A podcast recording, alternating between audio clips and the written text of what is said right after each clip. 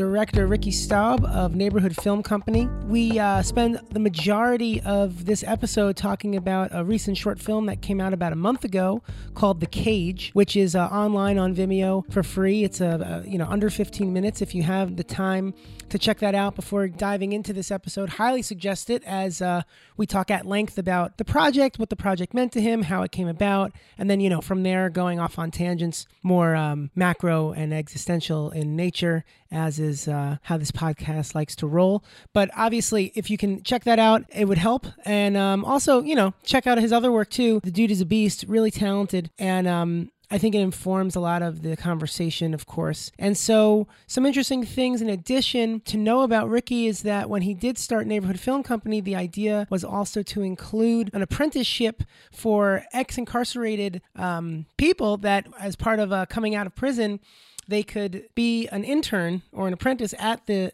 a, a paid position where uh, they only take three a year and um, it's an eight month program and they truly put them to work. Obviously, not as a director or a cinematographer or something, but there's just so many business office style positions in film and um, they really give them a platform to, you know, start a new life and learn how to do business in general. And a lot of them either, um, you know, I, I think that they have really good success rates for people just finding stability in their lives. Some might end up staying in the industry, others can like use what they've learned and apply it to other businesses, other industries. So it's a really interesting story, and especially that, you know, it helps Neighborhood Film Company too, which is super cool because it's not, not all charity needs to be, um, a one-way street in terms of someone's only giving and someone's only getting you know i think they went he went out on a massive gamble to uh, start this company, which we talk about that gamble. And it's nice that it's paying off in social ways, economic ways. It's it's just cool that it could be success on more than a charitable front. Uh, and I actually think that's where sustainability for these types of things really gets rooted.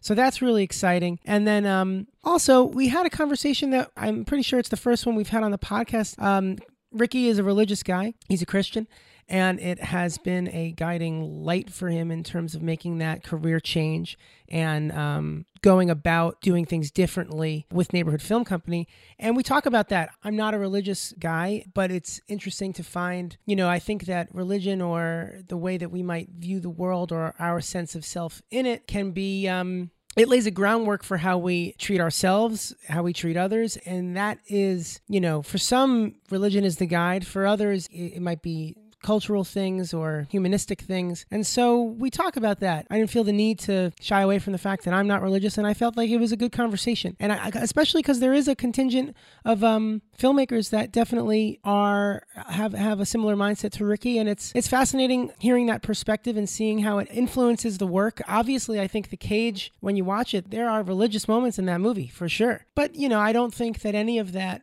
from speaking from a non-religious point of view, you know, didn't ruin anything for me. It didn't make me enjoy it less. I think it's a fantastic, short, and a, and a good story. So that was just an interesting thing to discuss since it's not something we've really discussed in the past with anyone. So that was fascinating. And lastly, uh, this podcast came together because of uh, Film Supply. The Cage was the first in a new endeavor from Film Supply called Film Supply Originals.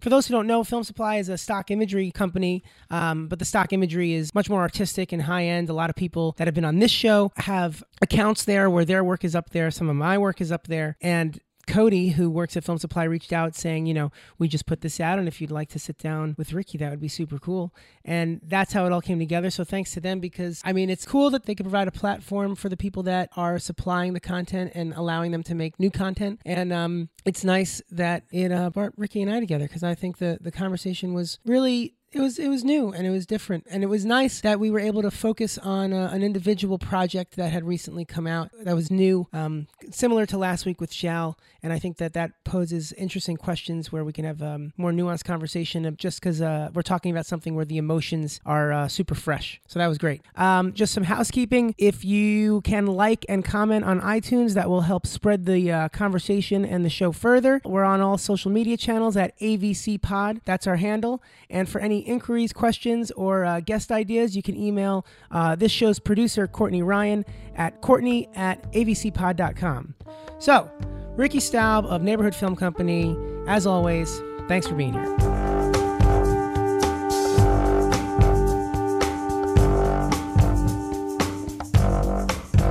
obviously Cody put us in touch because of the film supply originally you guys did with the cage. Yeah. That came out about a month ago, yeah? Yeah, I guess it's been about a month now. I think it came How out you, uh, the 22nd or 23rd or something like that. Yeah. How are you feeling a month out? Uh, it's been great. It's actually really exciting. I'm trying to quantify. I, I'm very surprised that I guess the reception the film has received. I don't know really know what I expected, but it's definitely been better. It's exceeded my expectations. Yeah. How how would you define the reception so far?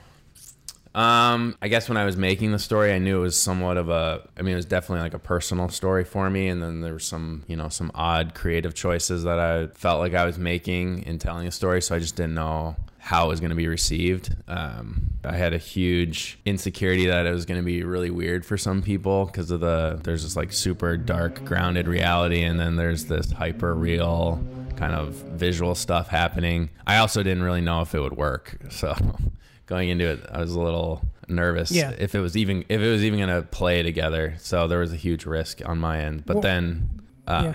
I was just going to say then just to to see people's reaction uh, after sharing it, which I feel like is a super vulnerable moment that I hadn't really Sure. experienced. You know, I feel like I'd only ever done client work. I'd never done a personal project. So I, you can always hide behind the fact that, oh, the commercial sucked because, you know, the agency ruined Mm-hmm. it or the client ruined it. You can, everyone can blame everyone and feel good about it that it's not this like magical Oh, yeah. piece. But if this sucks, it's like, oh, I suck. Yeah, well, like I was gonna say, the power of passion projects is that I mean, and there's also that moment where you're like, oh, there's I, there's nowhere to hide. There's no excuse I can give. No. There's no like creative director that like said it had to be a certain way, and I'm letting that be a shield against my own insecurity about the decision. Exactly. That's a totally what I felt. It was if people think this is stupid, it's a complete reflection of me being stupid as a person. Oh yeah. No, there's nowhere to hide in that every decision. And I think obviously your commercial work is all very good and of the same I think caliber and aesthetic as this, but there must have been a different type of growth when every decision has doesn't have that at least mental safety net. Yeah, it was weird. I, I remember the first, I had a conversation with my DP who had shot a bunch of stuff with me. His name's Minka. He's amazing. And we kind of started laughing because we were making all these decisions, and you know, our AD or Dan, our producer, we're all like, "All right, cool, we'll do that." Blah blah. blah. And I just looked at Minka and I said, "It feels so strange that literally I can do whatever I want. Like I don't have to run it by, I don't have to run it up the chain of command." If I feel like instinctually this is what the story needs, that's the only thing I'm serving is that, you know. And I had my it re- trusted re- people. Yeah. calibrates your sense of it.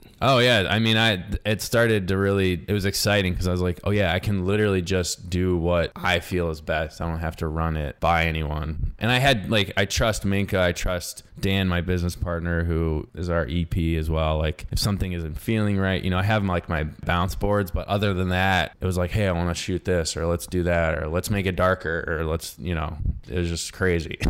Yeah, yeah. And as you were dealing with, I guess, because you were pushing it, regardless of the fact that you had, you were wondering, is this going to work? Oh, And yeah. Is it, you know, like when was the moment where you either just stopped caring about that, or you actually felt like, no, no, no, this is going to work? Was it sometime in post? Did did it ever happen during production? Well, there were a few moments. The first, um, one of the first, so the way that we structured the shoot was we did a splinter unit for two days over a weekend, which were the scene in the church and the barbecue were actual real events that were taking place. So we scheduled those. I was going to ask about Thing- that because it felt like that. Yeah, and Yeah. then and then we took a week of prep and then a week, four days of shooting. So it was six days total of shooting. Um, and one of the first nights was in the church, and I was so nervous about it because in the script, I really wanted this powerful scene that really conveyed like people's brokenness and what it felt like to be in community and to share in each other's brokenness as a form of healing. And I had shared this with the pastor of the church. He's the guy in the beginning that introduces Blake, who gives this incredible testimony. And he kept telling me, he's like, I'm going to bring people to like, I'm going to blow you away. Like, I got the right guys coming for you. And I'm like, okay, okay. You know, and I just am thinking, like, if this sucks, the whole story hinges on this moment. And, uh, Yeah, I guess you were shooting an emotional climax of sorts first. Yeah, Which- which, was really intense. But as the scene is super emotional, we're shooting it, and I'm actually sitting basically just to the left of Blake as he's speaking. I was like kneeling on the ground, so I was below him, and I was genuinely in tears because his testimony uh, it's a you know a crop down version for the film, but was just so gripping, and I was literally crying because I'm like, man, God, this is more than I ever asked for. Like this Oh, yeah. is. I remember thinking, holy shit, this is gonna be crazy. Oh yeah. Um, well, it was it was interesting because I you know I watched it the first time when it first came out because you know everybody was sharing it and stuff and our circles were, were all hy- hyped on it and then I watched it again last night in prep for, Yeah. for this talk and I guess I realized that the second time around I was like oh that had to have been real Yeah. because the, level of candor and emotion I mean even if it was an actor like it, whoever was doing it was was touching on something quite real for them regardless Oh yeah. I mean, it is a performance. Like the guy Blake, he knew he knew we were filming. I mean, we lit the whole church. It looked like a set, and everyone knew what we were doing. Yeah. Um, and he knew. I mean, the camera's you know ten feet from his face, and so. In some ways, it is a genuinely like amazing performance, but he wasn't really acting. He was truly sharing a story. So it is that weird blend. But you know, we also have uh, William, our actor, in the audience, acting the whole time, and so yeah no like it when I was- saw it the second time I felt like I saw a little bit of the ingredients Yeah. because you could tell like oh he was an actor placed with a bunch of people who also were but not not in a bad way it was more like oh no that's so smart Sure, that's yeah. that's how you get that level of um, emotion and kind of make it feel genuine because on a certain level it is um, Totally. how far back was the genesis of this story for you when did the first ideas for this story come about Probably about April or May of last year. Uh, I guess the idea didn't come till April or May. The conversation about doing a short film started about this time last year. We were in the middle of a really large campaign for Xfinity, actually. And Dan and I were just sitting there, and I was like, man, this is amazing. Like, I can't believe people pay me to make commercials. It's so fun. It's crazy. But I was like, I just don't think anyone's ever going to watch a 60 second commercial or a 30 second commercial and be like, man, that guy should make a movie for two hours. I said, you know, because that's where you want to go yeah, I want to shoot features. And so, you know, we had been writing features and we doing all this stuff. And I'm like, I think we got to take, you know, the earnings essentially from this campaign and really put our money where our mouth is. So the second half of the year, I know it'll be hard, but I think I need to say no to work and put aside time to do a short, both of us. So he's like, Dan was like, all right, well, go write your dream, you know, what you want to do. And so I wrote The Cage, and everyone on my team thought I was crazy because on paper it seems pretty bizarre, like this kid being eaten by vines and this really yeah, I'm sure it, it makes so much sense visually, but I'm sure written out in the script form. Yeah, I, I like, a remember uh, John, one of our producers at our company, told me he's like Ricky's lost his mind. He's like, "There's no way we can pull this off." It's he's like, I, I don't get it. But that's the beauty of you know being an owner of the company. I'm like, oh well, we're gonna do it. So, was that discouraging? Like in all seriousness? uh, no, I mean, I totally value everyone's opinion at my company, but I've kind of always lived in this like I have people that I trust from a creative standpoint, and then other people where I'm like, I just have to trust my gut. Like I know what the story can be. Oh no, I Um, value that. I mean, I feel like sometimes it's nice to get opinions, not to listen to that opinion, but to listen to your gut reaction to it. Yeah, and this, you know, working on this, not to jump any direction, but I got a lot of naysayers all across the board the whole journey from script to shooting, even people that watched it that I was trying to get notes from that were like, I don't get it. They didn't like it. But I just kept being like, well, I do. Like, this is kind of where I want it to go, or this makes sense to me, or, um, but anyway, the, Hey, if, if, if a negative critique emboldens you on the position, that's value in and of itself. Yeah, and I learned that. I didn't, you know, at first I was like, oh my God, so and so doesn't like it. Does that mean everyone's not going to like it? And then I had to remember, you know, there's movies that, you know, my wife and I were talking about. She's like, I love that movie. I was like, that movie sucked. And she's like, hates this movie that I love. And I'm like, that's the beauty of films is some people love them, some people hate them. It's just different when you're the maker of a film that people love and people don't like. You know, you don't ever consider that. But, you know, being that person that has to receive that kind of critique. But, uh, oh, it's inevitable. but no, we uh yeah, so I'd say it was basically I, I I wrote the script and finished it in June and then July and August we started doing scouts and meeting people cuz part of the other thing that I pushed from the beginning is I wanted it to feel real, but I couldn't, you know, it's a passion project, so we didn't have a lot of money. And so I was like, I'm going to use people from the neighborhood I, I lived in with the office. And so I really pulled from relationships of real people, hoping Yeah. I'd be able to get them to give me the performances. But it was just a gut feeling that I knew if I casted people, not that they were necessarily like the perfect, this is exactly their life, but they knew how to tap into what I was emotionally going for, that I felt like they could do it. Um, and so I did a lot of work on the front end. And then it was basically from like September through the end of the year, I didn't work on anything but the cage. So even to the dismay, That's like four months just dedicated to a passion thing where obviously, you know, Yeah. it's not a working job. No, and it was really tough because, you know, there are some jobs I was up for that I ended up turning down because of conflicting scouts or writing or, you know, then the shoot itself. I took off all of October and was in Philly. Uh, even though we only shot a week, but I just and it Oh, was the really amount of prep before a shoot like that. it was insane. and so Yeah. uh, it was really dan my business partner that you know i kept being like no i can shoot that. Like i can do that. Like it's and he's like dude you don't there's just way too much invested in this short. It's not worth it if we're gonna do it we're gonna do it and so it was really hard because we're spending money and we're not you know i'm not making any money for the company i mean thankfully we have you know other people directing projects and there's other money coming in but it's tough when you're looking at a bid for whatever a couple hundred grand and saying no we're gonna you know ricky needs to write it's like Seems Well, yeah, pretty ridiculous. Yeah, especially when it's that way. And, you know, being the business owner, you feel certain. How many people are on staff? Uh, there's five, I guess, on staff, and then me and Yeah. uh, Dan. There's people that are counting on you, and you're aware of that. And then, like, it's not, you know, Oh, and yeah. those jobs aren't happening because you are like writing your your Yeah, um, yeah. little little dream piece. I could see that being really hard to grapple with. Yeah, you know, the hardest part was I had so much anxiety of failure.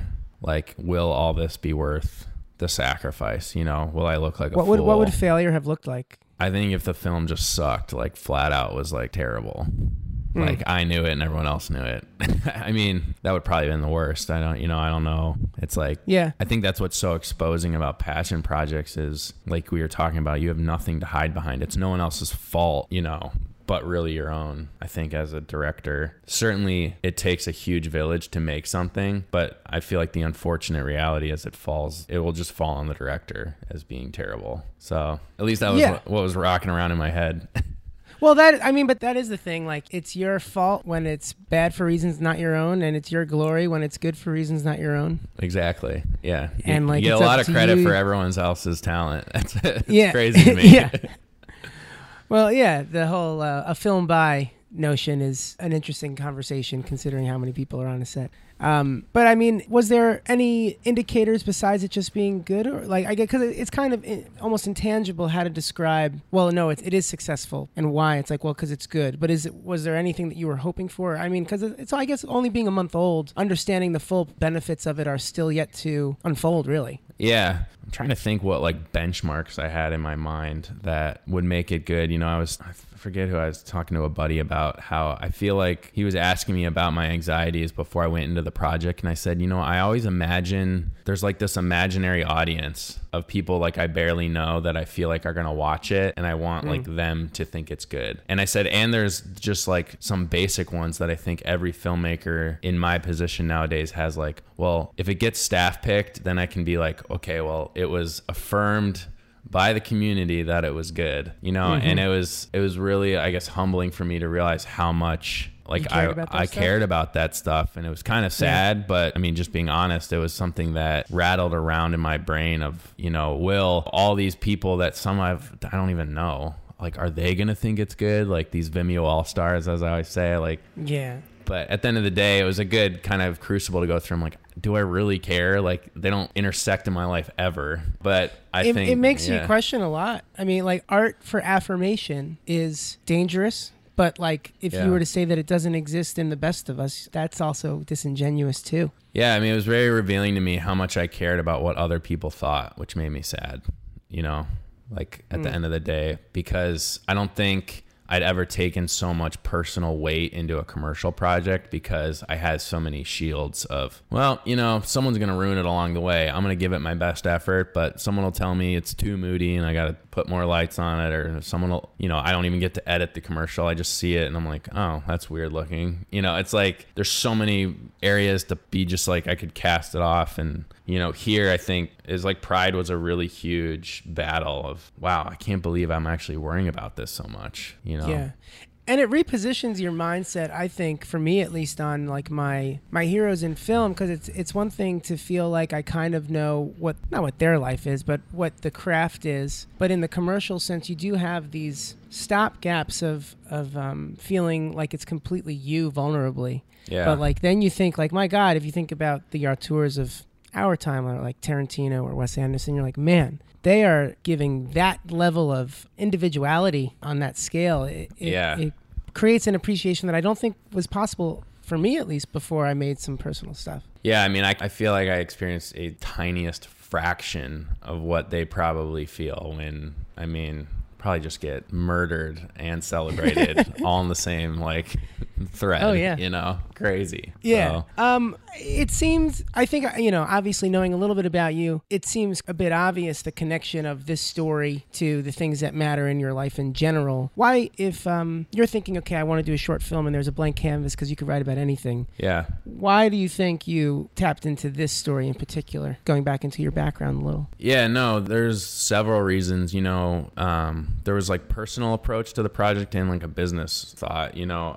so the story, the genesis of a lot of reasons. So I lived in like basically a mile from where we shot most of it, and just around there. I lived in that neighborhood, and having lived there, I it seems odd, but I really like fell in love with the people and the community and the aesthetic of it. It was interesting to me that people always looked at North Philly as this gross, dirty, violent place when I had this total perception of I was welcomed. I've had good friends that I was meeting there. And so, I don't know, it was just like close to my heart. Like I have an affection for that area of Philly. And so, you know, when I was just kind of jotting down, okay, what do I want to make? I was like, well, I'd love to shoot something there because I've never really seen anything shot there. So there's a ton of production value off the bat in this neighborhood. And then I have a good friend, uh, his name's Andre Wright. He runs a basketball camp or series of camps in that neighborhood and he would always tell me stories about kids that were bringing guns to practice or like all these crazy things that these kids had to overcome just to play basketball. And i always hmm. thought that was interesting that he's trying to coach basketball but he's really trying to like raise men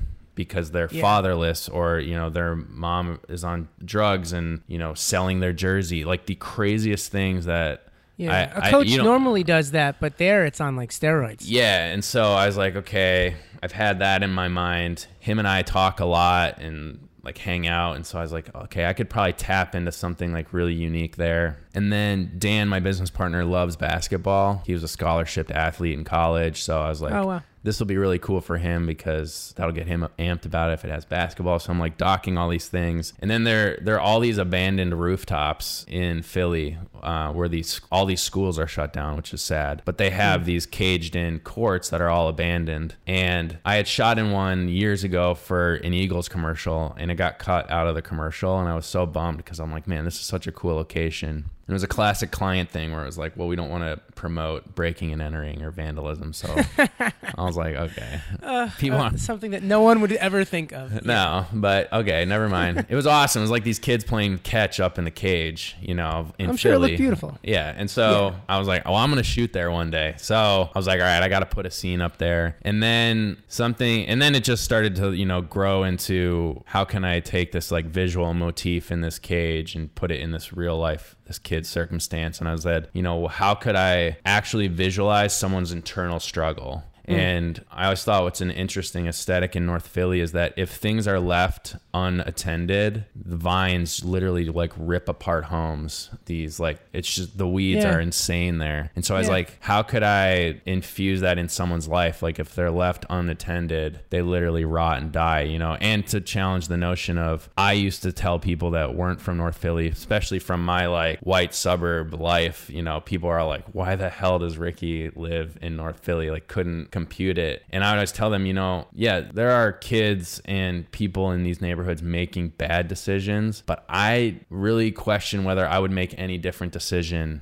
if I grew up there. You know? Oh yeah, no. A lot of that stuff is circumstantial and not Yeah. and having the empathy to understand that is huge. Yeah. It's the only way to ever start creating positive Totally. changes to that. So I, you know, from the beginning, like something that was challenged to me is you're really creating a um, an ensemble film for a short, which everyone advised me not to do. You know, the best shorts are two people talking in a diner and it's like in and out. But I'm like, if I get to make one short, if this is the only piece of thing I ever get to make, because who knows if I'll ever have money again, like I really want to pay tribute to this place that I love and the people that I love. And I want to give people a glimpse into how I see the community. Um, Right on. And so there was a lot of challenges too on like, you know, if you look at the story structure, it's a little weird where you kind of jump in after like conflict has happened and a That's lot a good of thing. a lot of people were well i thought so because i was also telling the story from my point of view which was when i lived there i would see these things go down and not really Oh, know what was makes sense. happening Yeah, i yeah. would just get the you know i've seen shootings on my block there and i've seen and but i know these guys and i'm like what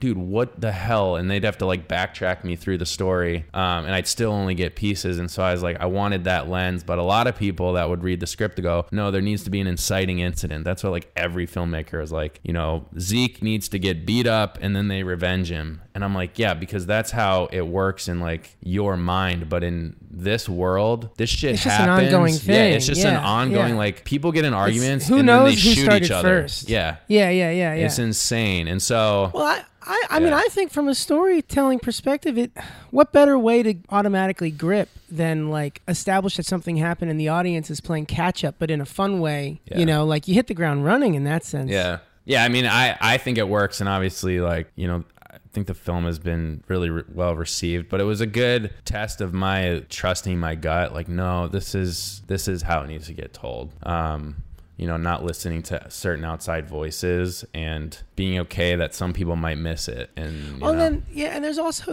it's. I feel like there's always this. There's always the caveat of like, well, that could work, but you'd have to do it well. And it's like, well, Yeah. no shit. well, like- yeah. I'm not trying to do this always- average. Yeah. yeah, it's like no, like look, you you can like come in mid mid um, conflict, but like you know, you're really gonna have to to ace that. And it's like, Yeah. wasn't I going to have to ace it no matter what? Like, what are we talking about? Yeah, no. Yeah, that's what Well, that everyone. Uh, I've gotten that reaction, and thank God I finally actually made something because people would read scripts I wrote, or they read this script, and the reaction was, "You're gonna need some A-list performances to pull this off." I'm like, "Well, What who goes what into a know? film wanting like a C-list performance? Like, of course I want an A-list." and Like- I'd love to see like what does the script look like where you're like, you know what, the script is so good that your actors could could really phone it in. It Yeah, yeah, exactly. Like what? Like in what world does that exist? Exactly. It's a good point. I'm like, I should use that. I'm like, at what point do you not need amazing acting? It's like everything Yeah, hinges or amazing on that. anything. I mean, every good film Yeah. has like every department is is batting is swinging for the fences. There's no other way. Oh man, I, that's what blew me away too when I was because I edited the film also, so I'm like putting it together and it was magical to be like, man, if Minka didn't shoot that extra little chunk, even though I told him we didn't need it, I'd be so screwed mm-hmm. right now. Or you know, if our gaffer didn't do this, or I'm thinking like. If our mm-hmm. AD didn't push me to like get one more take, and that's the one that I'm like, man, I could have. This could thing could suck so many different ways. It's Films crazy. Yeah, They're it's miracles. insane. Like when you get to the end of it, you're just especially especially in post when all of that stuff starts happening. Yeah, and you're just it's a mind blowing thing. Um, well, I'd love to go back a little bit. So because I guess the amount of commercial work that you've done, I'm s- somewhat surprised to hear that the new maybe not a new goal, but the goal is like features. When did you get into the into filmmaking? How young were you at the t- when when it first started knocking? Um, I mean, I've been making videos since I was like, you know, eighth grade.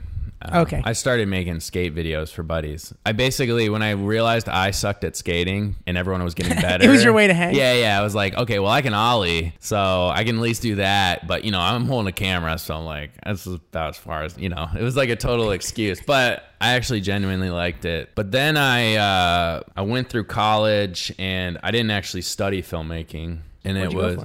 Um, I studied theater at first, Okay. And um, yeah, it was totally related. And I I realized pretty quickly like acting is cool, but then I was like, oh, but I I want to rewrite everything that like I'm supposed to be in. So then I started writing, and I got really into writing. And then I was like, oh, man, I wish I could just make this myself. And so then I just started hanging out with buddies, and they, you know, it was right when the DSLRs started coming out, so I was able to get my hands on some cameras like right out of college, and I, I just basically started learning as I was doing. And so, but I, I feel like it's always been a part of what I've wanted to do. Like I've, when I was, I think, gosh, what grade I was in? First grade, I think my dad got me this old computer from his office. It was just like black and yellow, DOS, whatever. And my aunt was a producer. I wrote a script. Still this day, I remember it's called Half Soldiers.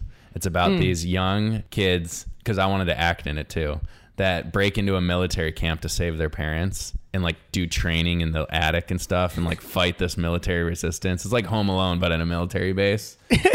and I wrote the whole script. I had a treatment like because she would send me scripts all the time to read. So you kind of had a your grasp of what was behind these things oh yeah, from a from a young age. Yeah, and so she laughs today because I was she, you know, I remember she told me, "Oh, it's so cute," and I was like pissed. I'm like, "No, like we're, I want you to make This this, isn't movie." cute. This is serious. Yeah, like what are you talking about? I just poured my heart into this page. Like, what's wrong with you?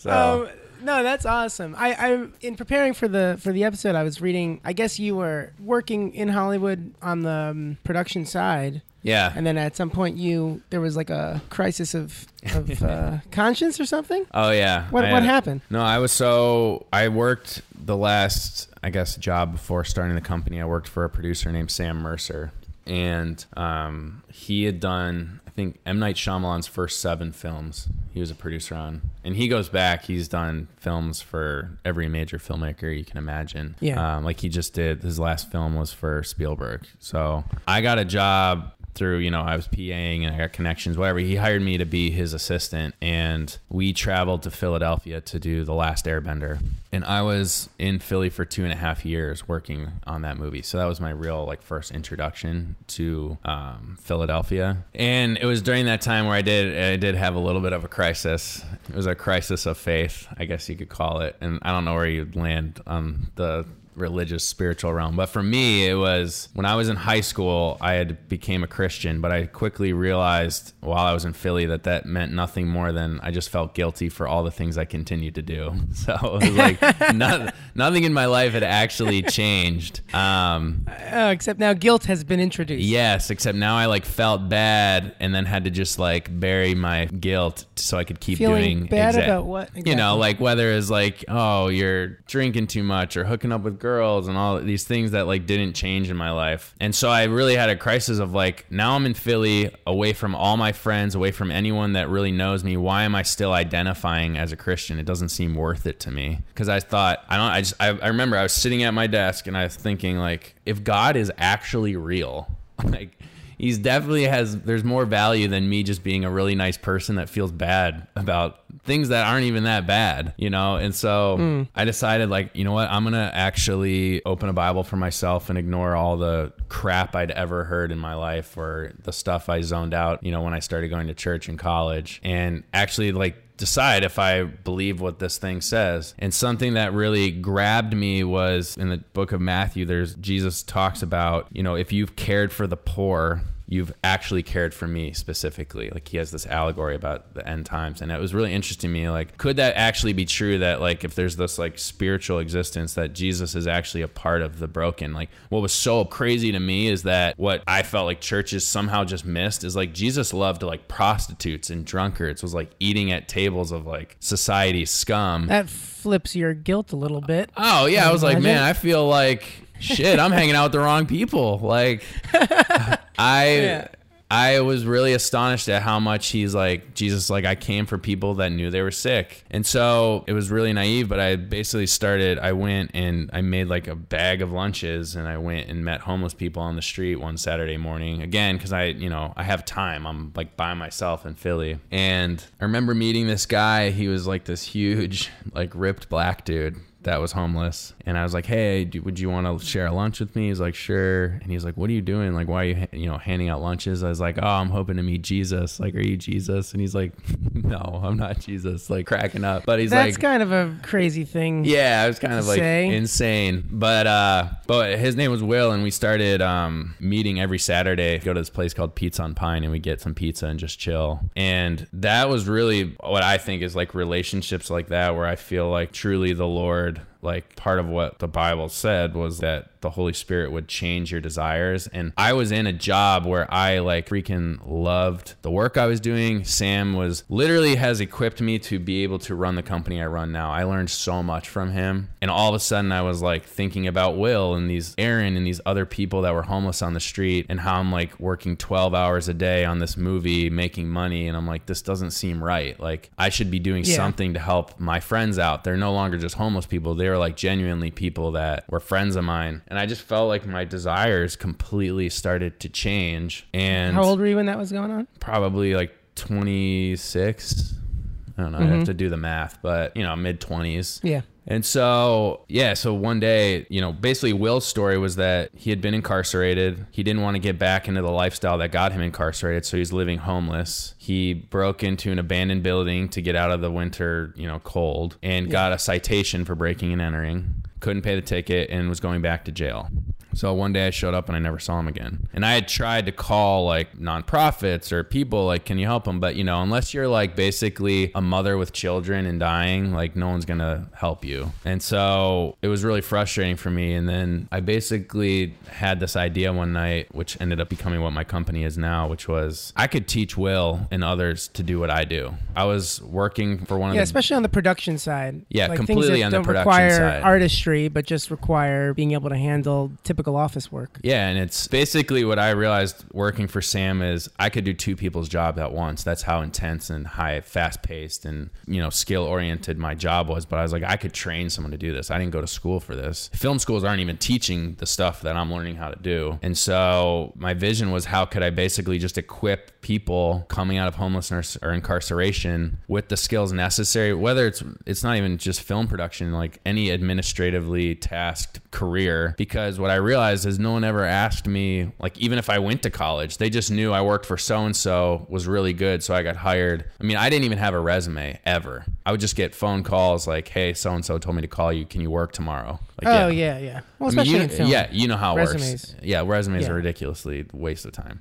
And so I basically took that like seed of a notion and I stewed on it for about a year, putting like business plans together, which are totally useless now and terrible, Mm-hmm. some terrible ideas in there. And eventually just I I walked into Sam's office. I remember we were working at Universal and told him I was going to quit and start a company that hired people coming out of incarceration. He looked at me like I was completely lost my mind. And then when I tell him Did I'm he? doing it, Did he look at you that way? Like, Oh, did yeah. He not, there wasn't any indication that like this had you let on, and not that maybe you were going to be doing this, but that there were and things about your personality where this seemed like a good fit. Yeah, I mean, it wasn't like a total shock. I had given him a heads up that I was thinking about. it. I think it was a total shock that I actually went through with it. You know, Mm. I was starting basically what I said, oh, I'm going to start a commercial film company because I can train guys on commercials because they're smaller, quicker. Mind you, I'd never actually made a commercial, but I was going to start a commercial. You had spent your whole time in narrative and feature. Yeah, I was just on the weekends. I would shot like some videos with buddies, but I'm thinking, yeah, I'll just make videos and people will pay me to make them. Like I had no concept of how the actual industry worked. I didn't even know you worked with ad agencies. It was supremely naive, but I felt genuinely like spiritually convicted that this is what I needed to do. It like haunted me for a year. Every time I tried to be like, oh, I'll just do it after this next movie because we were basically heading to London to shoot Snow White and the Huntsman, and that was like my dream. Travel internationally. I was gonna get paid a ton. They're gonna pay to put me up. I mean, it was like everything I'd ever wanted. Um, Yeah. But I just knew if I didn't do it now, I'd never do it later.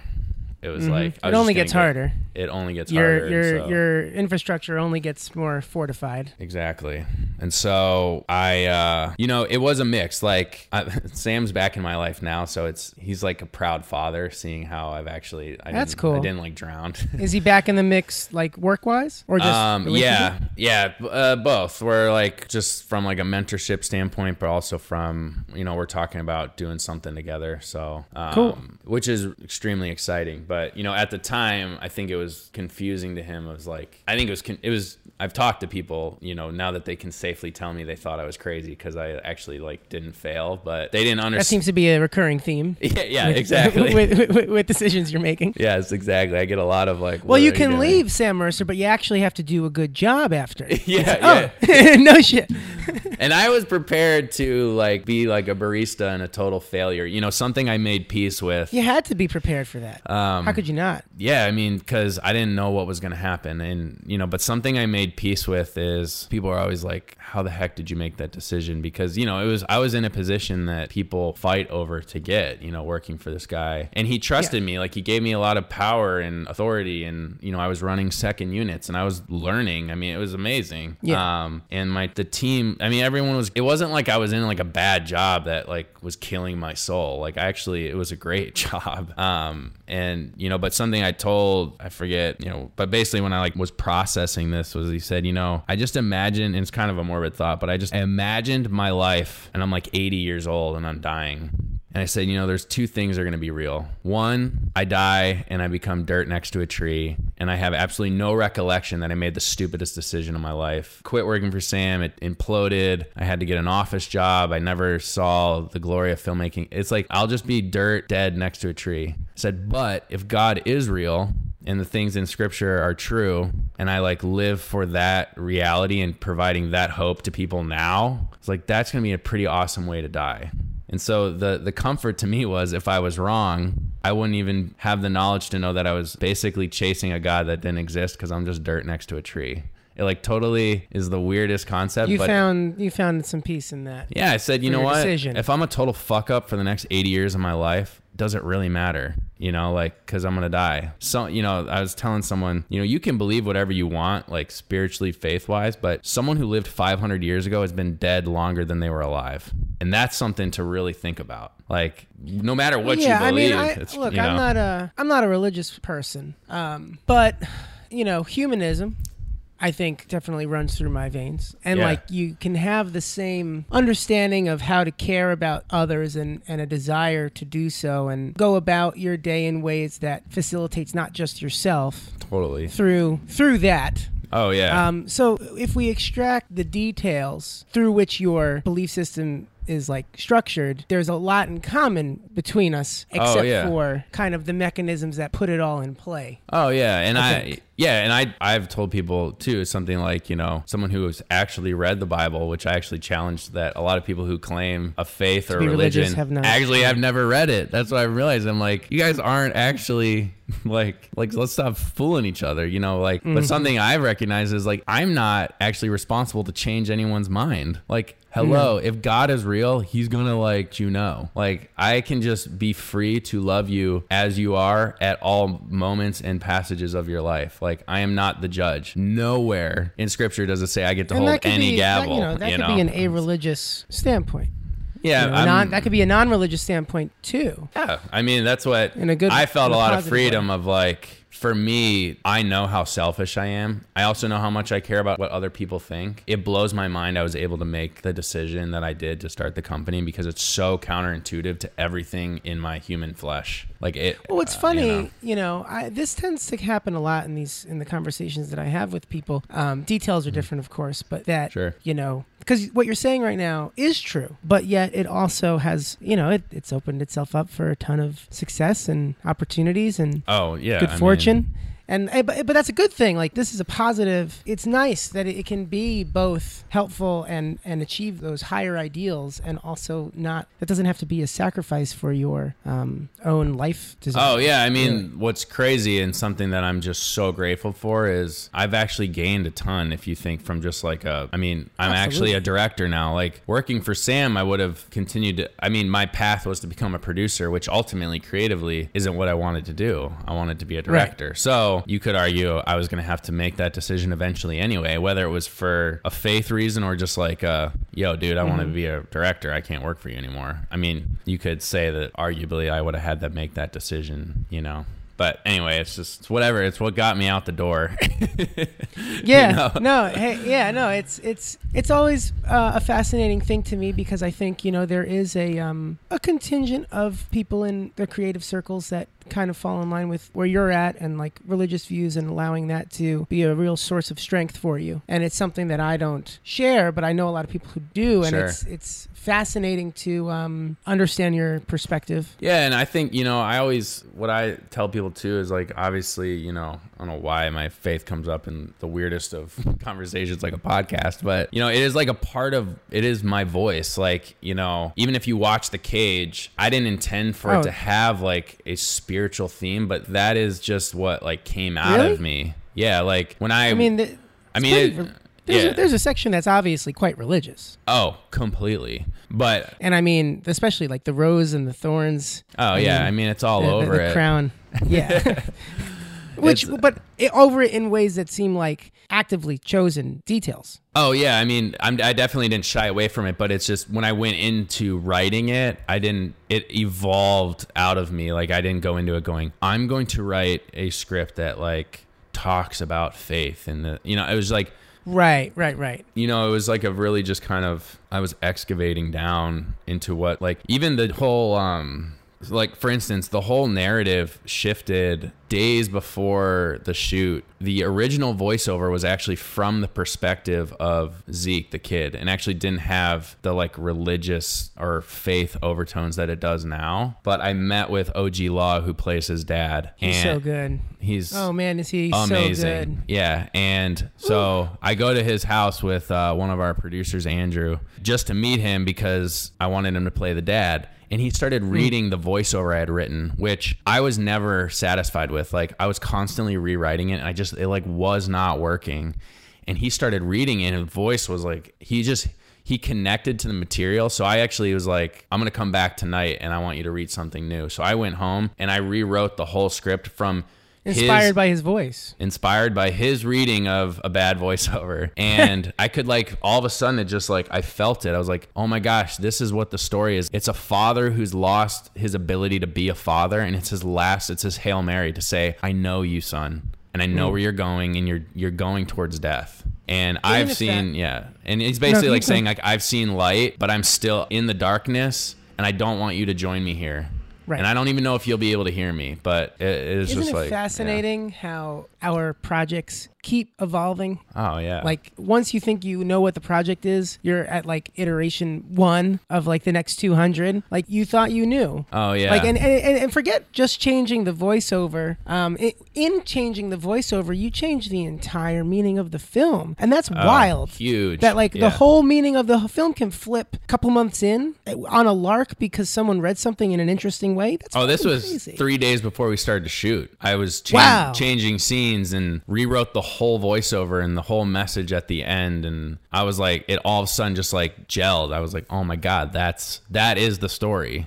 You know, and then there was even just iterations of it that they brought to life, like the performances that changed Yeah. its feeling, and it was crazy. a lot of people a lot of people who want to be making projects like this like i think that they get locked up thinking that there needs to be a concrete you know foolproof understanding of what their project needs to be prior to going into it um, thinking that that's what's required to make something good but it's really i mean it's the it's the total opposite. I just Yeah. got off of, of of a project where the same amount of change was happening. Forget prior to starting the shoot. It was a four day shoot. We we changed a massive scene on day three that was shot on day four. Like you know? And we all like felt so satisfied with it, like oh yeah now it makes sense. But like you can't wait around for it all to make sense. You're never gonna start. No, you know, there's a great book that has been a massive encouragement to me throughout running the company, and then I leaned on it a lot making this film. Uh, it's called Creativity Inc. It's written by Ed Catmull, who started Pixar. It's like the whole book is highlighted, basically. I mean, every creative person should read it. But he talks about at Pixar, he's like, every movie in the beginning sucks every idea sucks and it's like that has given me so much comfort because i kept rewriting and writing and like i didn't stop i didn't settle ever even three days leading up to production i was still working on the voiceover i remember sitting in my office telling dan like dude it's just not it just feels cheese Like doesn't feel right. Then I go meet OG Law and I came back to the office in one hour, rewrote the whole voiceover almost to T what it is now. And I'd been working on it for months. But like that just one little click is all it needed. But there was value in me pounding up the wrong hill because I realized like there was there. no question in my mind it was the wrong hill. I just had to run down and go up the right hill. It's like so Yeah, no, I think it's it's being it's feeling it's being comfortable in the fact that you're not comfortable and like not letting that Yeah, not letting that cause paralysis. Totally. Yeah. Yeah. You have to live, you know, some, at least for me as a director, I don't, you know, other directors are totally different. Maybe they are just these masterminds that have the matrix like all in their purview. I'm finding is- out that's not true. yeah. But I, I feel Episode like by episode. what I learned is that being able to have a strong vision, but having open ears to like listen when something good comes in front of you, like OG Law, and go, that's the guy. That's it. And he didn't nail the performance when we met that night, but there was enough there where I was like, I can get him there on the day, you know? And You saw it. You saw enough to have a massive shift. yeah.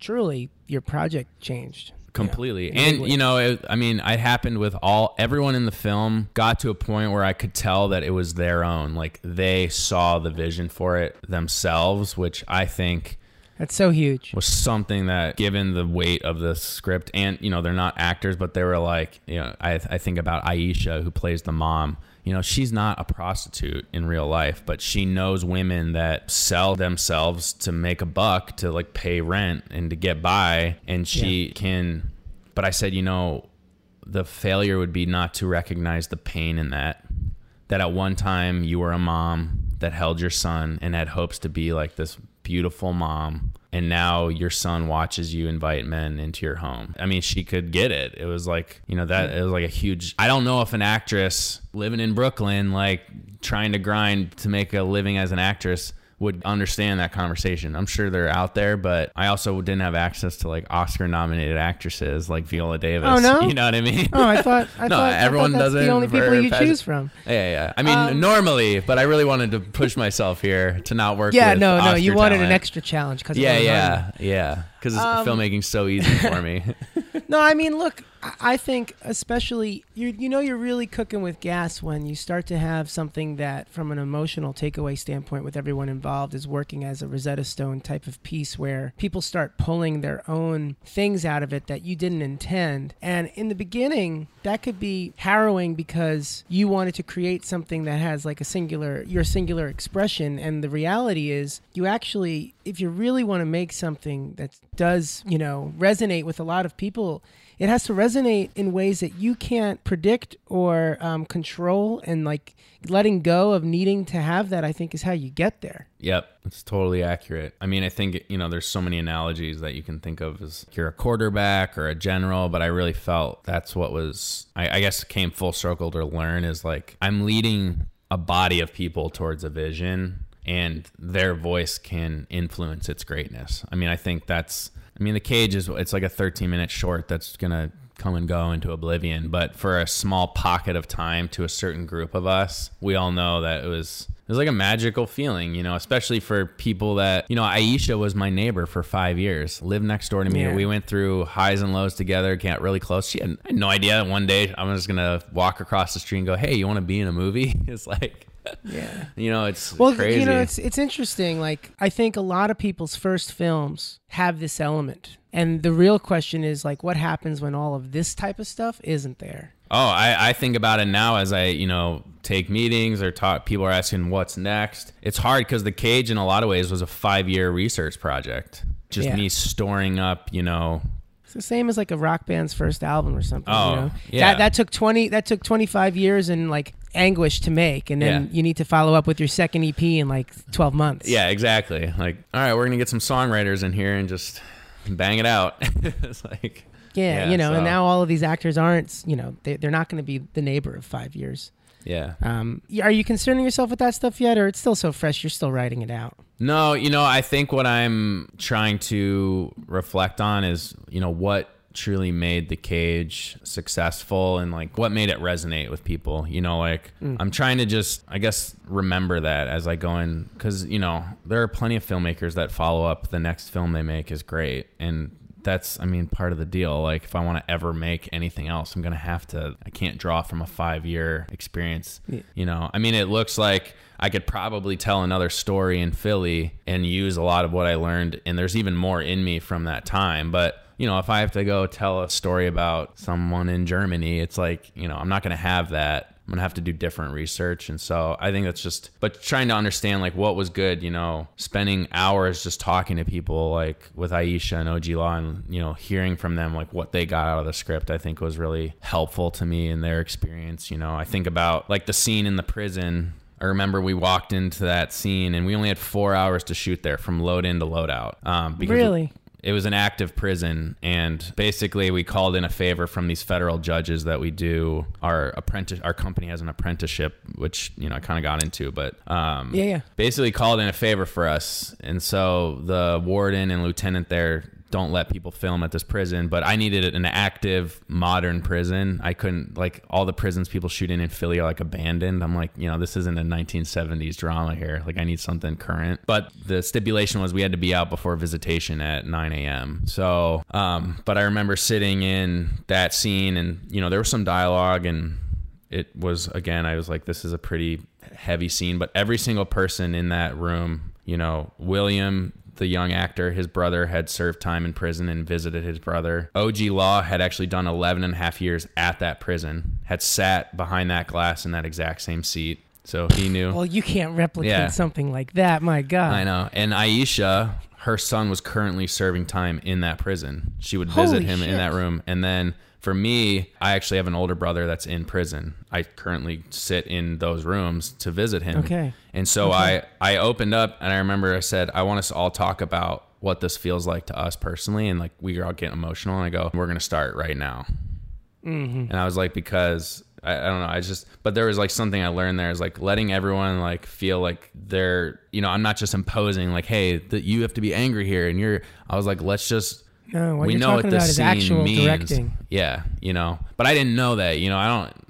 I never took like a directing class. You know, but But it, you know that difference between like what a school might teach you versus what real life might teach you. I mean, directing the X's and O's of like now this time more sad.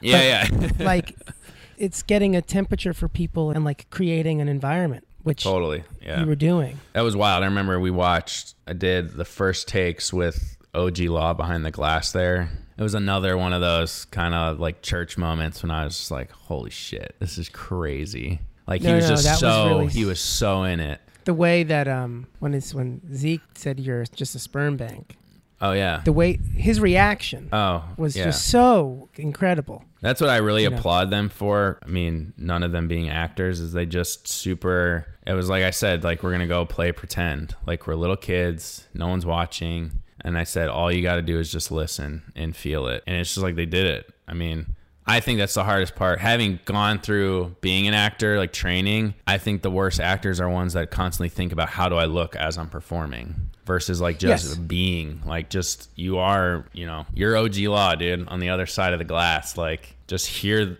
your son say i mean he he just he just destroyed it i couldn't have asked for a better performance like honestly it's just like Yeah. Yeah. it was a crazy when i remember watching that i like peeked my head out and everyone's like holy shit even like the lieutenant that was there he was watching us he's like man this movie's gonna be fucking good that's what he said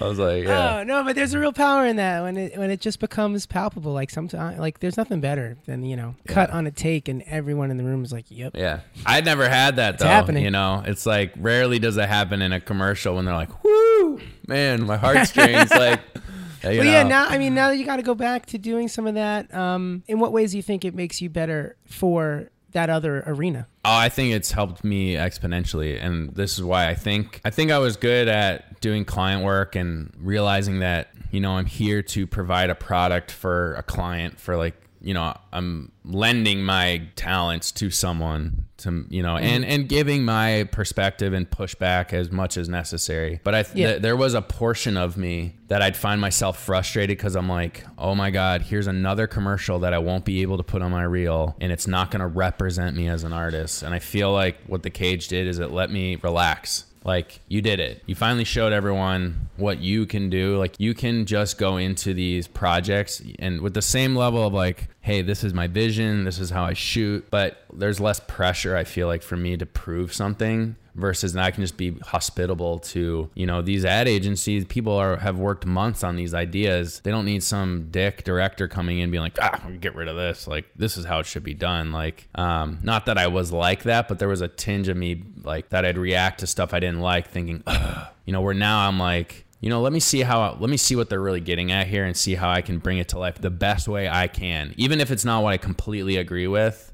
I can Yeah. probably help bring this to life. You know, I don't know, Well, there's like a pressure that- off. Yeah, it's interesting that you bring this up because I was going to mention this in that it seemed to me in viewing all of your work up until the cage that like the cage like your other work is good and it's it's it's Yeah. but you know like it's buttoned up high aesthetic but this is the cage is something else right Mm-hmm. and the frustration that i think we all have like there's always this point where the the stuff you've been working on for the last six months to a year it all finally comes out and you're like yeah like my current abilities are represented on to the world right now Yeah. and then like a year or two maybe goes by and you got a lot of stuff in post but none of it's out or whatever the case may be and you're like i'm not currently what i'm capable of is not currently represented Yeah. right now and that's such a hard thing to deal with and i think it's just it, like this is that exaltation Totally. uh, Yeah, I mean, and I that- felt that gap that for a while. the benefit- Yeah.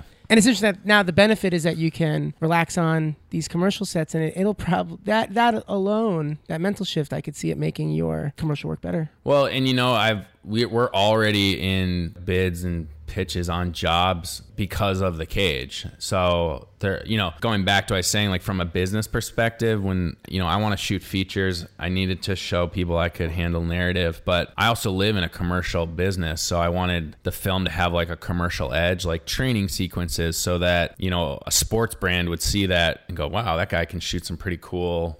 Sports stuff. You know, there it was always in my mind, and so it, there is part of it that's nice now. Like we're in some bids now, where we're referencing the cage as like what they liked about my work, and even the work we're getting is um, more creatively stimulating. You know. It doesn't in any way negate work that I would say isn't creatively stimulating because, like I said, now I go into any project that has crossed our plate, I'm excited about because, wow, how amazing is it that someone's going to pay me to use these tools to make a commercial? It's like just, I'm getting paid to practice too. I mean, that's something too that I realized, you know, the cage doesn't happen if I haven't been doing this for years and like honing my craft. You know what I mean? So mm-hmm. it's like you can't really knock client work, even if it's not No. really No, no, cool no. sports brands. You know, all work. Oh, it's practice on someone else's dime. Oh yeah, and I tell our team like there are no cool jobs and not cool jobs. Like every job is amazing, and we're going to bring every level of our talent to every job possible because you can learn and grow and you get to make a client happy. To them it's important, so it should be important to us. That mentality is palpable in something like um, the Xfinity shipyard. Yes. I mean, that piece doesn't have business looking and feeling that good. yeah. You know?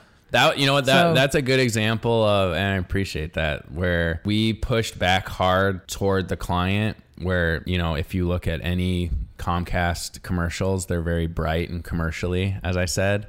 But I would push back and I said you didn't hire us for that. You hired us cuz you wanted people to feel something. And trust me you can actually feel something with the products you're putting out just you know trust us. And I said, and it's Philly. Like, it's a moodier city with, we're shooting in the shipyard. Like, these are blue collar, like, you know, and they trusted us. And, you know, I think everyone was satisfied in the end because people see the commercial and go, wow, that's really new for Xfinity. I mean, it's not groundbreaking, but I think for them it was a really strong step in like an aesthetic and storytelling direction that was a, Right. good, a good marriage of me being like, you know, we pulled back on some stuff that It's we your didn't get to mantra do. on display. Yeah. So, but that was like a really cool like back and forth with a client that eventually trusted us to shoot it in an unorthodox way that they're not used to, which is like a very staged setup commercially vibe, as I'd say. Yeah, but you know, like it had the same level of aesthetic as the cage. Like if the cage had a scene at the shipyard, like I feel like you could have used the same footage and it would have blended in just fine. Which we should. We should have put a scene there because the shipyard is insane. Yeah. Well, uh, next one. You- You're already starting to get the seeds. Yeah. Um, well, great, man. I, I feel like there's a ton of stuff I didn't even get to, but um, Yeah, really sorry, enjoyed the Gavin. conversation. No, no, no. I really enjoyed the conversation, and um, you know, later on, we'd love to have you back on, and we could talk about new things, different things. But it's, it's been a real pleasure. Definitely, dude. Thank you. Thanks, man.